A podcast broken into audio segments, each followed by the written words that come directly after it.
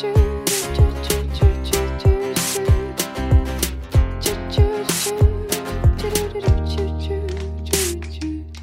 whānau, welcome again to When Lambs Are Silent, the podcast. Um, you're here again with Aaron and Dale. Yes, hello everyone. And today we have Tania Mead from Just Speak, which is a movement of young people speaking up on the criminal justice system in New Zealand and are looking to develop conversations on how we can change from a more punitive approach to a more fair and compassionate system. So that's going to be interesting. I thought it was a really good listen, actually. Something that's come up a lot, I feel, in a lot of circles. So, yeah, have a listen. And this is um, still part of our series, Imagining What If. And in this conversation, we're talking about imagine a world without prisons. What would that look like? So there's definitely some interesting stuff in here. There's some stuff here that not everyone will agree with. It also might be stuff that you may not have thought through yet. So just really encourage you, take a moment, listen to it through. We'll talk about it after. I also need to preface that there is a little bit of wind. The conversation's good, so I think it's worth listening to. There's just a little bit of wind. It was a really beautiful day, and Tania was sitting outside, and I just did not have the heart to tell her to go outside. You can't blame me. yeah, Stuck inside all the time. I know, because we're all locked down still. So um, you got to take those sun rays when you've got them, mate. Yeah. Anyway, we'll jump into it. Let's get on with the show. This engine's round and I stay. The closer I get, the further away I feel. It's an optical illusion. Well, kia ora, welcome to When Lambs Are Silent, the podcast. Today, really excited. We've got an awesome guest for you, um, Tania Me from Just Speak. Hey, Tania, why don't you just tell us a little bit about yourself and I guess Just Speak and the mahi um, that you guys are up to? Yeah, cool. Uh, kia ora. Um, okay, me. Well, I am a Wellington born and raised, uh, born and raised, born and raised, braving slightly today in this glorious sunshine. Yeah, so I have a bit of background in human rights work in government and in parliament and the community sector. That's sort of my whakapapa of my of my work and my my sort of journey toward justice reform. And I have been at Just Speak for about ooh, coming up on three years now. And Just Speak is an organisation of young people, uh, or kind of youth adjacent in my case, and, and a few others like me, who are interested in shifting public attitudes and changing the conversation about criminal, criminal justice in Aotearoa. We're sick of having to talk about ourselves as a place with one of the highest rates of incarceration in the developed world, and, and also a place where the disparity, the mass incarceration of Māori, one might say bluntly, is you know plays such a huge role in that statistic.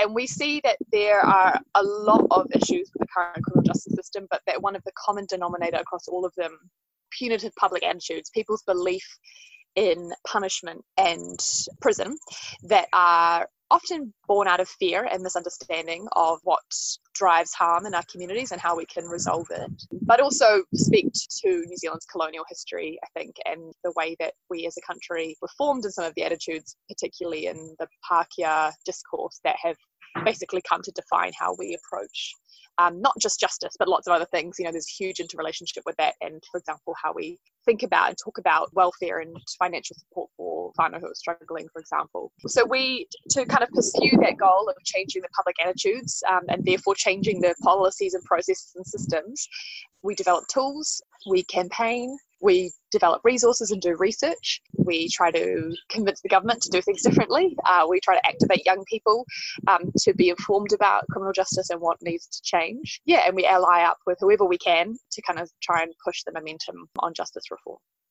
Awesome. Sounds like you guys have done some real awesome mahi there. Thank you. Um, yeah, I think so. so, so I guess our, our- our episode today, we're talking about like, what if? What if we had a world without prisons? Mm. What if we were able to reform the justice system? What would that look like? And so we'll get to that soon. But I guess speaking to someone that maybe hasn't had an experience with the justice system, maybe they haven't had a negative experience with the justice system, maybe they don't know people that are really affected by that. And from the outside looking in, you might think, hey, like, it's just the way it is, it's the way it should be. I mean, what are some of the problems that you see that lead you to, to believe that no, there needs to be some form of transformation? I mean, where to start? I guess the central problem that, that I see is that very little about what we do in criminal justice actually helps us to address the problems in our communities that drive harm and that trap people in situations where they do end up in the justice system and cycling in and out of it. That that's the fundamental problem. We, we don't have a system that is geared towards supporting communities and solving problems. We have a system that's geared towards a very narrow bureaucratic way of accounting for harm that reflects uh, colonial attitudes and beliefs in what matters and who matters rather than a modern treaty honouring system that actually tries to, through the interventions that we make in people's lives, help people to get what they need to thrive and help resolve conflicts or harm when they arise.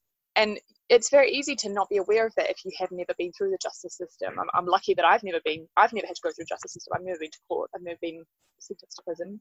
Um, and nor has anyone in my immediate whānau. So, you know, I think for a long time I felt that you know, I saw the, the, the, issue of the mass incarceration of Māori, that how in Māori are 50% of our male prison population, 70% of the female prison population, but only 15 or so percent of the general population. I mean, that's just a, that's a statistic many people can rattle off the top of their head, and that's quite disturbing. But I think I knew that as a younger person, but it, it didn't strike me as at the time as constituting anything fundamental about the way that our system works. And it's through listening to more people who've had those first-hand experiences and understanding how disempowering and how unhelpful and how distant those criminal justice processes are from the, the fabric of their everyday lives that I've kind of come to understand how it is that we keep perpetuating this horrendous deeply racist, deeply kind of unproductive system is because it's detached from the, the everyday reality of people's lives, which is that they don't have enough food to live on. They have experienced intergenerational cycles of violence or and poverty, which trap them in circumstances which there is no lawful way out. Which narrow their horizons and through which they've never experienced any meaningful help from anyone beyond, you know, in many cases, their immediate communities and whānau to get out of that situation. And what the justice system does is punish people, I think, for experiencing that hardship. Not not all people, obviously, who go through the justice system have experienced those like really profound early life traumas, but a majority of them have. You know, we look at the rates of traumatic brain injuries, of experiencing violence um, as a young person, of really low levels of literacy um, and exclusion from education. So people have been kicked out of school, and people who have had really have had really really tough lives. There are other people, obviously, there are people, middle class folk, who also end up in the justice system. And I guess often what people ask is, what do we do about those people who we can't understand their offending through that lens of what, what has happened to them in their life and what's been expected of them. And for those circumstances, I think we come, we come back to this question of okay, if the goal is to prevent people from hurting other people again, to decrease reoffending, to create a situation in which a community and a person can thrive, they have purpose, and they have understood the harm that they may have done and kind of provided some redress for that well, sending people to prison where they're isolated from the impacts of whatever that is that they have done is the opposite, I think, of how in most of our daily life we understand how you hold someone accountable. You know, normally holding someone accountable means forcing them on a regular basis to, to atone for in meaningful, useful ways. The I mean, atonement is a slightly laden concept one I'm not sure if I feel so strongly about, but but at least to account for what they've done in a way that actually resolves the original issue and seeks to kind of solve the problems that lie behind it. And not all people who go through the justice system end up in prison, but there are very few meaningful alternatives that aim to get to the heart of what is our collective responsibility as the community in whom the court's name operates to take responsibility for people in our society who have fallen, who've fallen over, who've been harmed, who've harmed others, or who have just who are there because they couldn't afford to get their driver's license, they couldn't afford to get their warrant of fitness, they were pulled over three times, got a bunch of fines, couldn't pay them, ended up in court, ended up in prison. You know, we, we mm. can build a system, I think, which meaningfully responds to all those different situations you know issues that are basically crimes of poverty um, which are barely crimes at all and really serious questions about harm in our communities. We can tackle that in a way where we talk about our collective responsibility delegated to the courts you know to go well what would actually solve what would actually solve this problem of this person experiencing this person's profound poverty and their inability to to feed their children or what would solve this issue of kind of more serious interpersonal harm is sending someone to prison really the best way to resolve the fact that they've grown up experiencing violence their whole life by sending them to an institution where violence is an everyday norm? Or do we engage someone in a process where we work with them to develop better ways of interacting with others and, and we walk through that process with them? Mm. It's quite a convoluted answer to your question, but I think, yeah, I- there's, there's a, yeah, there's a lot going on there. I'm just thinking about that, and you know, I can hear some people sort of thinking, "Hey, like that's that's fair enough. We can have compassion that people have Mm. Had hard lives, but I mean, at the end of the day, you do the crime, you do the time, right? Like, so what would you say to someone? Is do you have a, I mean, example um, that sort of brings this home? So someone can picture that person that you're seeing. You know, you said that your story came through hearing people's stories. Is there an example that you can think, "Hey, this is how I knew that there's more going on here"? I think of an example of a man who went to prison for six months for taking six trout from a river to feed his family.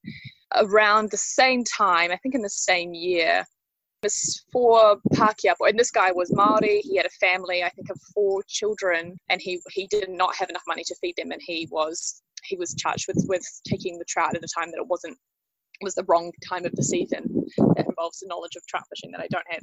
And same time, four Pākehā boys were caught stealing tens of thousands of dollars worth of equipment, uh, like TVs, boats, quite extraordinary level of, of kind of premeditated burglary. And they had nothing, they, they didn't want for anything. They were they were from well off middle class family Pākehā families. Um, they didn't need that money and was you know very little in the way i guess of explaining or justifying why they decided to kind of to steal from their community. And they got community sentence. So i think the, the comparison between those two cases tells tells us that there's something quite broken if you go to prison for trying to feed your family. But premeditated burglary to the tune of tens of thousands of dollars uh, is treated differently because you have the privilege of coming from a family who are able to support you to understand what it is that you've done wrong. What we're doing is we are punishing people once through the, the this punitive system that we have, but secondly, adding on to that sentence additional kind of punishments for not having the kinds of privileges that would allow them to, you know, be reintegrated safely into the community. And that to me indicates, a, you know, a really broken model. But also, you know, when you look at one interesting innovation that's happened in the criminal justice system of late is this there's a provision in the sentencing act that, that sort of talks about taking into account someone's cultural background as a factor in their sentencing.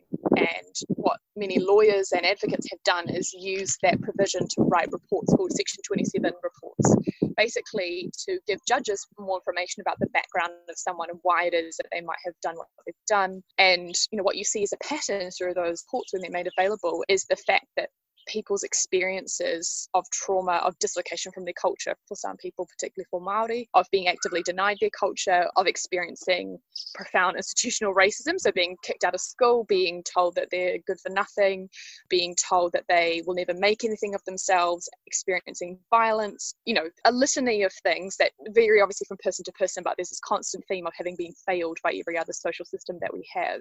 It's meaningless to talk only about an individual's personal responsibility for what they've done when we have abdicated all of our collective responsibilities to each other to make sure that people have a decent chance at a decent life. So that's kind of how I think about it is that comforting yourself with the idea that our justice system is fair uh, and proportionate and geared towards good outcomes is a way to not have to think about our collective obligations or responsibilities to each other and to the social safety net that is the one thing that we could you know based on all the evidence we've seen across countries all across the world and throughout the history of Aotearoa, the thing that we see has the most power to um, reduce harm um, and, and give people a, a, chance at actually, you know, living lives free of offending.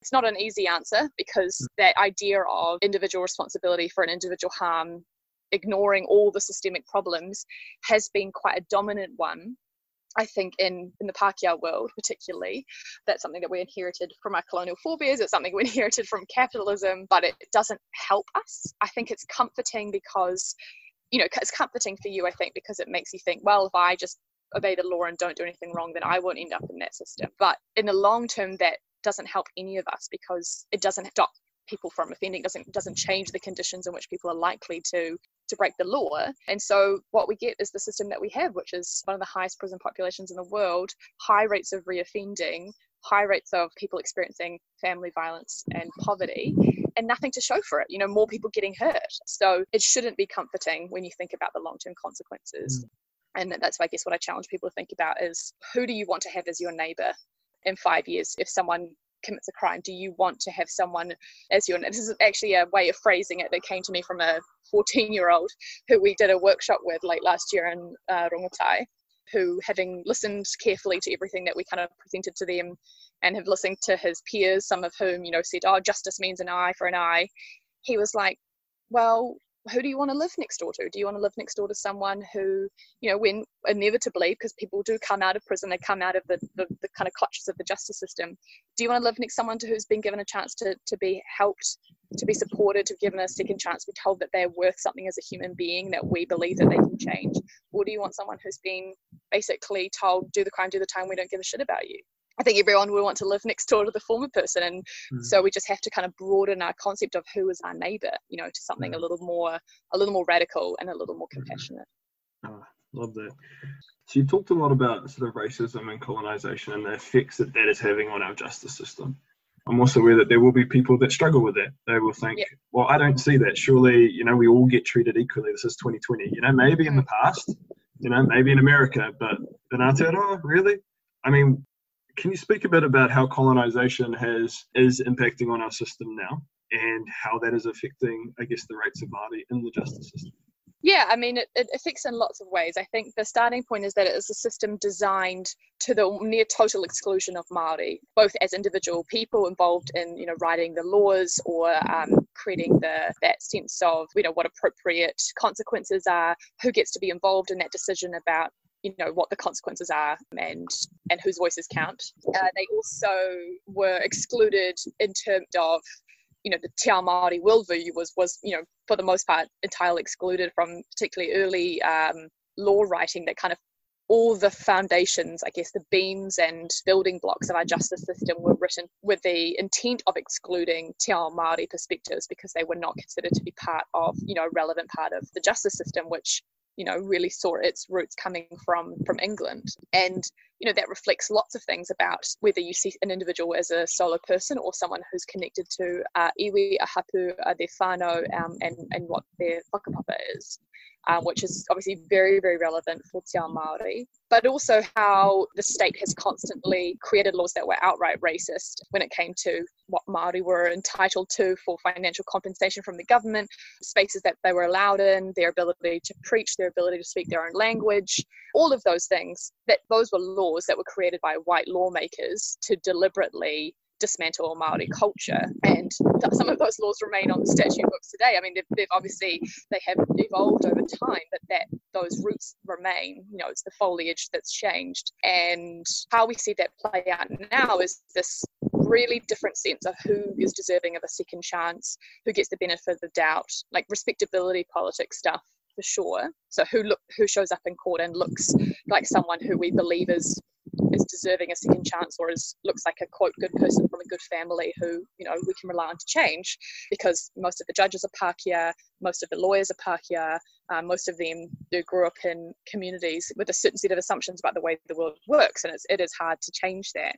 But also again, it comes back to this point of there are laws which exclude you from a reasonable and fair process of justice based on your income because you can't afford a good lawyer, because you were caught stealing money to feed your family. There are many myriad ways in which that plays out, or because you know you were accidentally overpaid a benefit, didn't pay it back MSD come after you, you can't pay them back and you end up in court. The theft and confiscation of Māori land and resources is directly tied to why we see Māori being horribly overrepresented in numbers of people who, you know, receive a benefit or are, are just financially struggling, being paid less particularly Māori and Pacifica women.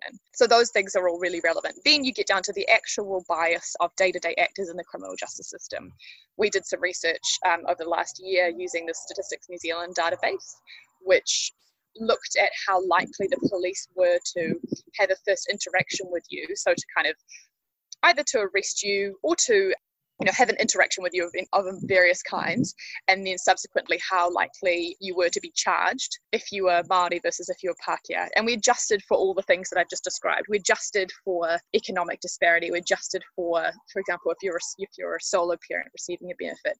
We know those things are likely to increase uh, the chances of you interacting with the police. That doesn't mean that it's right. That doesn't mean that we should accept that.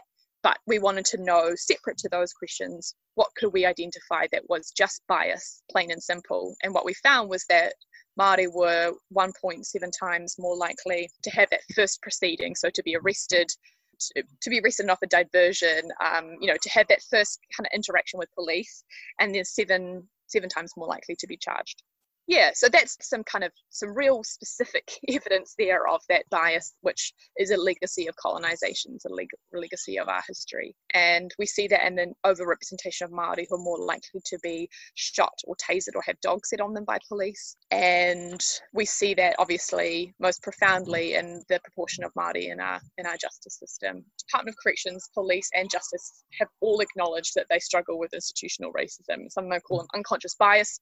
To me you know being unconscious as if you're lying down. Um, so that's a, perhaps a bit of a uh, misleading term, but certainly they've all said, you know, we recognise that some of these some of this disparity relates to other problems around economic disparity and social disparity, but some of it we think can't be explained by that. It is just bias. So if your own government institutions, which obviously are very protective of their reputation, are admitting that, then you know we can we can guess that the reality is is even more stark. That's yeah, that's some of the evidence for the ongoing impact of mm. colonization. Mm, thanks. And I guess moving now, so we see some of those challenges there. I mean, moving to the prisons, then what's what's the problem with those? So I guess there'll be people thinking, well, we need a some system. Okay, we need to clean up sort of how people get there um, and who goes there. But is there a better alternative? What's the problem with prisons anyway?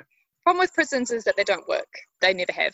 They, the only thing that they function as is to, to detain people. So they do function as a way to keep people locked in a box but they don't deter people. So there's no a lot, you know, the, the justification that we often use for prison, or that is that is often understood, is that if people know that there's a punishment at the end of a crime, then they will won't do the crime. But that doesn't it's not how people's brains work. Most people do not, you know, white collar criminals accepting or people who commit, you know, fraud, they there's a higher degree of premeditation there, but they're not most of the people that you see in, in our prisons. There's not a deterrent factor. People don't tend to weigh up the pros and cons of doing something and and consider the risk and then consider the reward and then and then kind of make a rational decision. Most harm that's committed, um, most breaking of the law is really about circumstantial stuff around trauma experience, the situations that you're in, the difficulty of seeing other ways out, a whole host of other things that are, are reactive rather than proactive. So that's the first thing.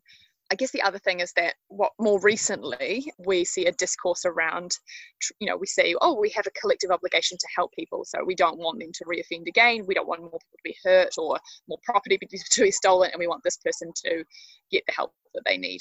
So why don't we just put some programs in prison that will teach them the right way of things? But it misunderstands fundamentally what it is that motivates people to change and what kind of environment they need to be in to do that. And for most people, being separated from their family and friends being an environment which they sometimes they often fear for their physical safety and for their lives, where they're routinely talked down to, referred to by a number, have limited access to the outside world, and a sense of kind of a real shrinking of their world.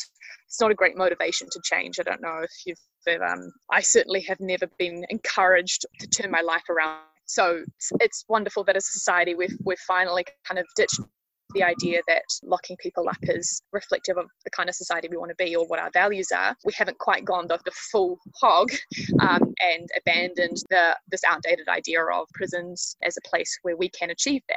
And that's just because incrementalism has not gotten us far enough. We need the more radical change that goes, if we want to hold people accountable for what they've done, then the best way to do that is through a process that they have input in that they feel is legitimate um, and which they feel that they are held accountable by people who matter to them. Um, mm. and often what we talk about is, uh, you know, restorative justice processes, which are not easy by any means, but are often profoundly difficult and challenging processes to go through where people are forced to confront the impact of what they've done, grappling with why you did it, what the impact was on you, but most importantly, what the impact was on the person or people that you hurt. And and that's that's a difficult thing for people to wrap their heads around because lots of us are pretty conflict avoidant, and the idea of sitting in a room with people that we've hurt or have hurt us is is quite challenging, but it's also productive. It's that productive discomfort that helps us face the problems that we as a society have mostly created and do what we can to fix them. The, the illusion of prison is that if we lock away our problems, we don't have to think about them and they will go away, but they don't. Um, they just come back, come back to haunt us and basically repeat history. It's hard for us to imagine a world without prisons because you know, most of us have only lived in one in which they were a reality, but for Maori that was not the reality. For many cultures in the world, that was never a reality. It's not to say that they also there are historical justice processes that we don't want to kind of recreate. There's some that we do that are a kind of based around you know restorative principles so I think it's a failure of imagination. I don't mean that that's individual people's failure to do that work themselves, because that is a really hard thing to think about when you don't want to think about prison very often. But I think it's a failure of our collective imagination. We can build a better system. The problem is at the moment we're just spending so much time and energy trying to tweak the one that we currently mm. have, which has not really gotten us anywhere. And we see that particularly in COVID, with COVID, where the progress that was being made on justice reform slowly, I would say very too slowly, under this current government, it may be stalled.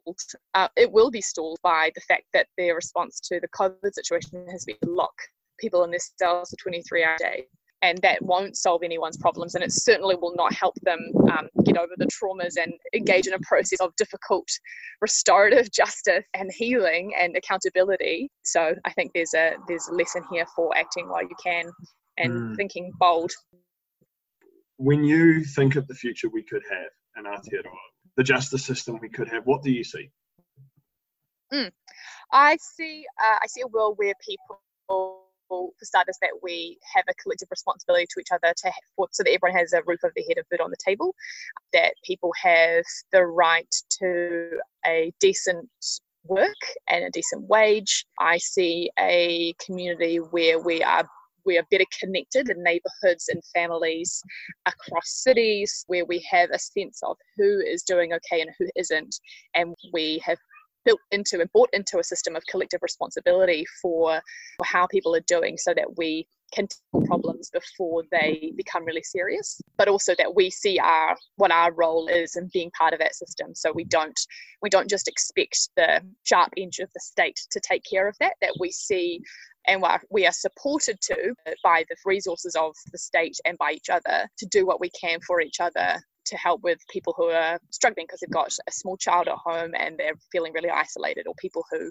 we know have had a traumatic brain injury and their impulse control is really bad, couples who are having a really difficult time in their home and they're arguing a lot and they're drinking. You know, how do we know about that and how can we collectively and in a non-intrusive way support those people um, so that they don't it doesn't escalate they don't feel trapped and isolated and they don't end up you know in front of the court facing really serious charges. You know i see society though where if things have gotten have escalated to that point then firstly there's a reckoning with what we could have done differently. So when did we miss this? Where did we miss this opportunity to help these people? Where did we miss the warning signs? Where did we miss our opportunity to support them? And then our process going forward is one around how we, how do we stop this from happening again? That that is our you know, contrary to the current court system where there's it's no one person's responsibility to um, take accountability for the situation as it stands and to take responsibility for what happens next and how we prevent it from happening again. You know, that that's flipped on its head, and actually that's the obligation of the court, uh, and the court is more meaningfully representative of the community that it serves. And the court says, well, you know, our number one goal should be to stop this from happening again. What is what can we do with the power of the state and with the power of the community to stop it from happening again and and how can we repair the harm that has been done? Those are the processes that i think will mean that we can focus on on helping people not just not end up in prison and being punished for you know for no good outcomes but actually going beyond that and having a kind of a more aspirational vision for a society in which people actually beyond that have good lives and thrive and that that is not determined by the color of your skin how much money your family had when you were born, where you came from, what your whakapapa is, um, and that those those experiences do not disadvantage you, but moreover that there's an accounting for that and, in how much support you know you're given in those, um, particularly in those those most difficult times that you have.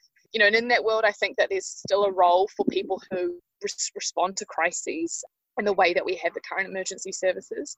But I think they would look very different. I don't think we would have armed police. I think we would have people who are skilled negotiators, whose you know whose number one skill is de-escalation. We would have people who are mental health crises experts who if someone calls them out because they suicidal, which you know we, we see happening now, that they go to support that person primarily to talk them down and to get them the help that they need, and that people mm-hmm. are misbehaving or acting out or hurting others, that the goal again is to de-escalate and diffuse that situation rather than kind of bring in potentially more harm and more violence into those people's lives. Awesome. It's a beautiful vision. So, I mean, there, there will be some that are saying, well, I mean, this makes sense and, and saying, well, if you know and a lot of people obviously working on the front line and people experiencing this know that something needs to change, why aren't things changing in government? Maybe thinking about what can people do? You know, what can they do to support transformation and change to happen? I'm just reflecting on these bills in front of Parliament at the moment. For example, the First Responders Bill, which is a very punitive sort of base bill, as well as some others. Why do these uh, bills keep getting put up? Why are we still going after a really punitive system? Well, you know, you'll have to ask Darroch Ball about why he feels the need to put money and time and effort into a broken system. I think that's definitely on him. But I think because because of that failure of imagination is why we see those bills. We because we see people who feel scared and see the challenge that many in the community are facing and the hurt that they're experiencing and feel afraid and so resort to things that they know that they've been taught. Some people that they learned throughout their childhood that they experience the world through a series of strict rules and of punishment if they broke those rules. And that's the stern father kind of experience that people then take with them. And the stern father is a kind of I don't necessarily mean people actually had stern fathers, but it's a, a, kind of heuristic to understand how some people see the world. You know, stern father versus nurturing family, I think, is the kind of sort of the two dichotomies. And we we have to reckon with well, how did we grow up? What were we told? How were we schooled how were we parented and how has that shaped you know what we see as possible and what we believe other people to be capable of? Do we believe them to be capable of the worst things or do we believe them to be capable of change? And I think a lot of us struggle to see it differently because that's it's ingrained in in how we were brought up, and it doesn't mean it can't change. I I, I really have hope that the Darroch Balls of this world will recognise the failure of the system that they're trying to continue to increase or beef up and will have a change of heart. But I think that I have some empathy for people who see the massive problems that our society is grappling with and just feel frustration and they just resort to what they know. But I think there's a lot of responsibility that sits on the shoulders of ministers and senior public servants about their again, many of those, many of whom are not people who've been through the justice system themselves. Some do, more and more diverse these days. But I think we know which laws need to change. We know that there needs to be a change in, in the things that funnel people into this broken system and more things that funnel them out, out of the maze and into system support. Until you create that pathway, it's hard to build mm. the building blocks for a better system. Mm. Awesome. So I guess just as we're, we're closing, thinking about someone who's sitting here and they're, they're on board, you know, they think, man, something does need to change. Um, mm. Obviously, the system's not changing itself but they're not a frontline worker. They're not someone who's in the space that you're in doing the mahi. How can they impact on this? How can they, I guess, promote change? Oh, great question. Well, a few things that Just Speak are doing at the moment that we always, that you know, we would really love more support for, that I think tackle some of those problems. So one that's really direct at the moment is that you could go on our website or our Facebook to email ministers. We're asking them to follow the lead, weirdly, of Australia and America when it comes to criminal justice. Very strange feeling, and basically enact a system of early and compassionate release of people in prisons because the lockdown tactics that they've resorted to for COVID are going to make our problem a lot worse and they're going to create a lot of harm um, stress and anxiety for people who've been held for 23 hours in their cells for weeks on end. In all crises, there is an opportunity, there's an opportunity here to start building a system, a better, compassionate justice system that reduces harm without increasing it. And one way we can do that is reduce the number of people in our prisons, which means that we can free up time, effort, and money to start focusing on alternatives. So we would encourage you to jump on that, write to your ministers and ask them to, to take this opportunity to start making that change. The second thing that we're doing is we're hosting a series of, well, we're hosting a platform for people to have conversations with their friends and whānau, either in lockdown, um, in your home, in your bubble, or via Zoom, or eventually in real life. Where we try to get people to have a conversation about what justice means to them, what values they hold, and, and why, how those values shape what they think is possible and what they want to see for our society, for our communities. And so we have developed a whole bunch of resources. We will train you, we'll give you a bunch of tips and tricks to help have a productive conversation.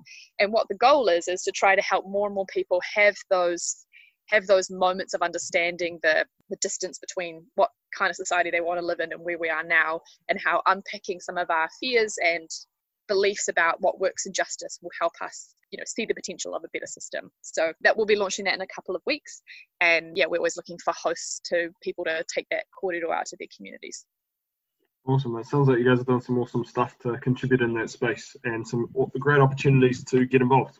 yes always yeah Hey. Hey, well, I just want to say thank you so much for coming on the show today. Really enjoyed having you with us, and I'm sure we will talk again. yeah Yes. no doubt thank you Ka kite. Hide under the sheets all day. Let it go, give it all up and pray. All right, that was Tania Mead from Just Speak. One between reform and justice for the guess, the victims as well. I can see how it can work, particularly for lower end crimes, maybe a little light robbery or something. You know, when it comes to that heavier stuff, I don't know how a world without prisons can work. But it made sense what she said about that it doesn't seem to deter people. You have high reoffending rates in New Zealand. That's huge, you know. I know that the justice system's goal is to get to 25%, but they haven't, from what I'm aware, they don't actually have a date set for that. They don't have a goal, a time frame. How do you get there? How do you get to the place where you have low reoffending and you will have reduced need for prisons? I, I guess a big question there is like, what is the point of prison? Like, what are we trying to achieve through them? Eh? Hmm. Because I mean, like even those stats alone would say that they don't work to reduce offending, which means they don't work to protect victims, and that we keep having more victims. So I mean, it's a failed system. It's extremely expensive, and it's not working. So I guess that's the thing around what's the alternative? Is there an alternative? Hmm. Yeah, what does our justice system mean to do? What is it there for? If the goal is to prevent people from being hurt, from others hurting other people, but we still have people doing what they're doing, people still reoffending, people still doing the thing. I mean, is it really that helpful? Is it helpful to lock away someone who's experienced violence all their life growing up, put them into an extremely violent environment and expect them to change, expect them to reform from that? And I guess that's part of the question, like what are we trying to achieve through locking people up? Her big point there was the problem with prisons is that they don't work. And I would say they don't work because we're not addressing the reasons behind why people are offending in the first place. There's a vast majority of people that are going into prison that are, their offences have come out of poverty, they've come out of trauma, they've come out of mental illness, addiction, abuse. That's the context that is impacting on their offending if we don't address that context, if we just ignore it and just punish people, then all we're doing is implementing a system of revenge. And it becomes a revenge sort of base justice system where all we're about is you did something wrong, now we're going to make you suffer, and that's all we achieve. Yeah. Um, and that may satisfy your sense of justice if you believe that's what justice is, but it won't keep your community safer because you've just taken someone who was already unwell, harmed, not in a good space anyway.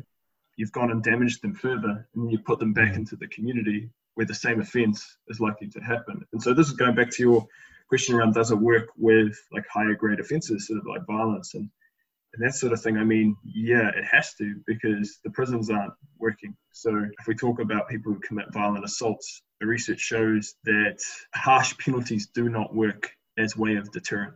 Knowing that you're going to be punished does not work in terms of deterrent because mm. these are not premeditated crimes. They're crimes which occur in the context of trauma, mental illness, addiction, all of that. And so it's a reaction.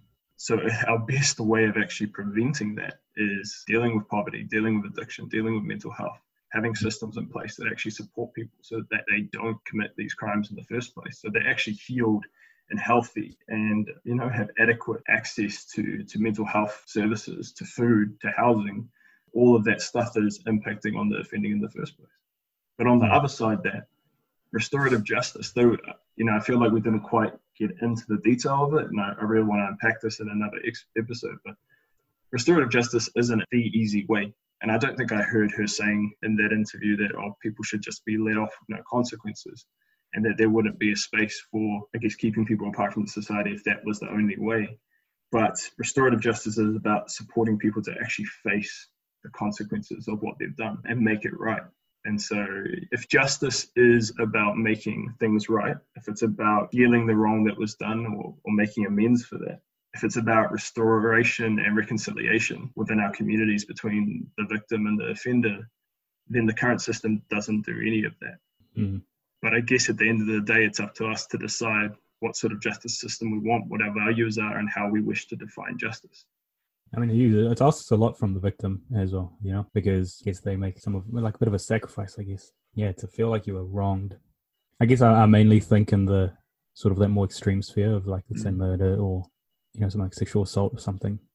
Yeah, I mean that's yeah, You can imagine with you know, we're thinking about let's say a child growing up in a in a violent environment. Mm. Where maybe you know at home they experience a lot of violence and then they go to school and then they're violent at school because of behaviors they've learned.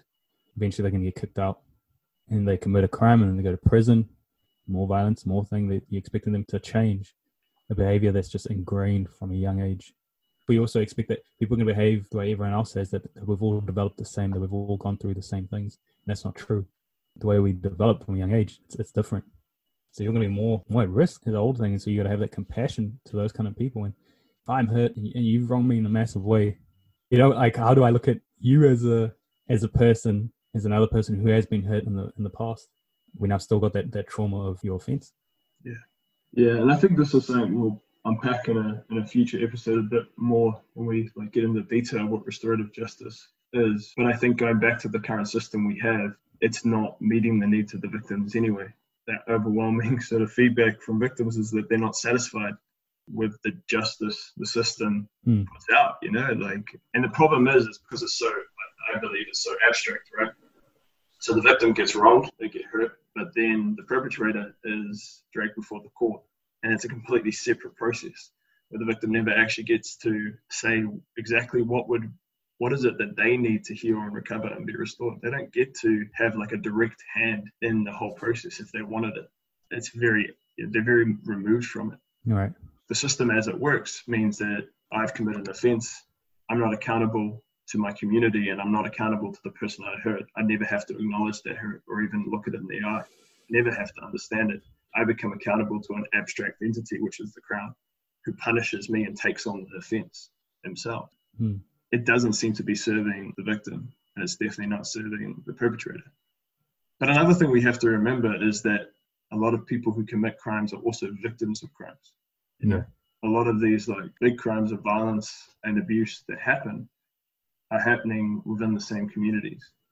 So, you know, I often find there's a huge irony in the compassion we have for young people who, or children rather, who get abused at a young age, but yet the lack of empathy we have when those children, after living through hell, grow up and exhibit the same behaviors that were put on them. Yeah, Um, exactly. and that is the reality for a lot of people. Mean, yeah, I never even thought in that sphere um, until just recently um, when I really started reflecting on people's lives and what they've been through. And it's it's hard, but once you really start to listen and you understand, your compassion does grow. To listen is to love, bro. Yeah, I mean, that is it, bro. Like, we can't understand until we actually hear the stories and, and see what the system is doing to people. And, and I think the big thing that she spoke about was actually if we paid more attention to why these, you know, why a lot of crime happens in the first place, we could prevent it. You know, we wouldn't have to um, worry about it because we would be preventing it. And that, and I guess like one of the big things she talked about was this lack of collective imagination. Mm. That as a community, we the way we've structured our society and what we value is lacking. Imagine a world where everyone had adequate housing, where everyone was fed, where where everyone had the support they need. So if they were struggling, um, they could reach out and get that support. Everyone had instant access to mental health services when they needed it, to health care, to enough to do more than just survive, but to live and to thrive. Imagine that world. And I think if we started to work in that area and actually invested in creating that world, and I'm not just talking about the government, this is all of us as a community, we have to come together to start imagining what our communities could look like. A lot of these issues wouldn't be a thing. What I've seen is that the power of love to heal trauma and addiction and mental illness is immense. You know, I've seen young people who have committed some horrendous crimes and done some of that top level stuff you're talking about. Mm. Yet, when they have adequate housing, people around them that love them and care for them and won't give up on them, there's a transformation that takes place not instantly, but over a period of time. And you wouldn't recognize the person they were to who they become.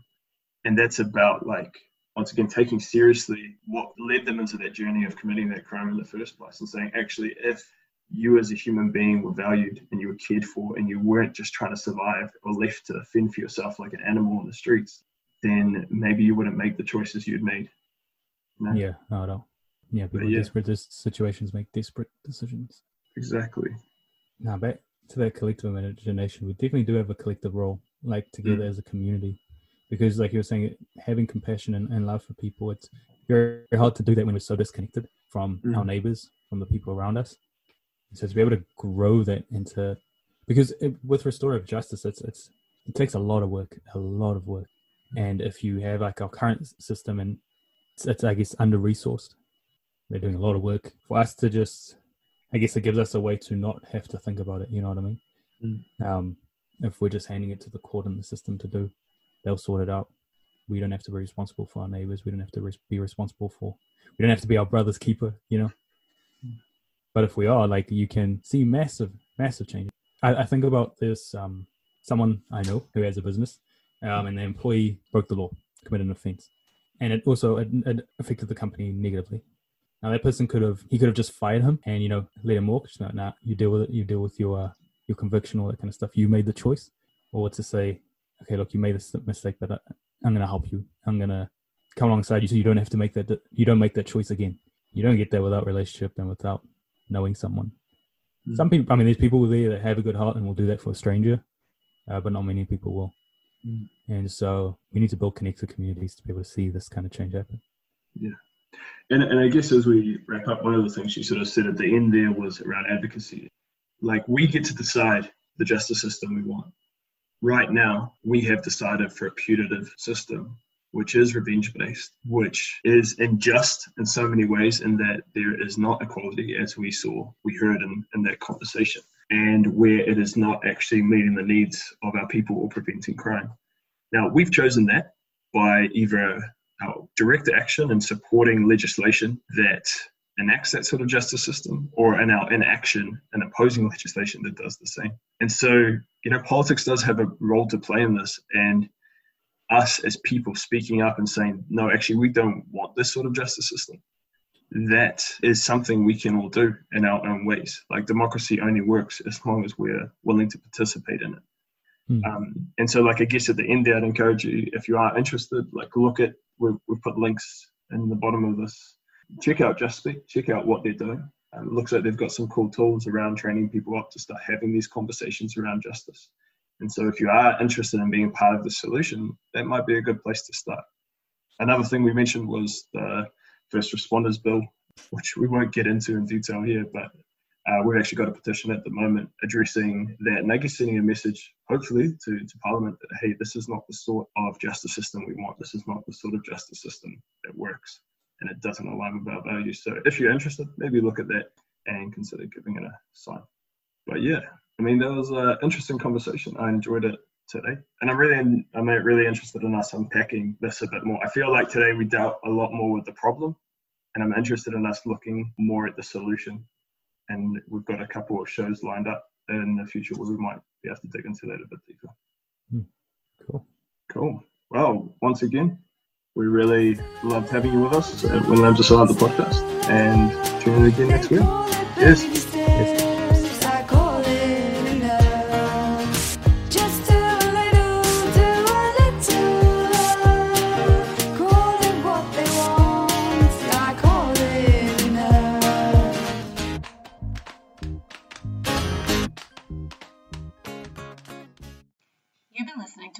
Are Silent, the podcast. Rate and review us on iTunes or wherever you are listening, and join the conversation by following us on Facebook, Twitter, or Instagram. The music from this podcast is from the album Dissonance by Jess Jackson and Leon Shelley. Listen to more from these artists on Spotify.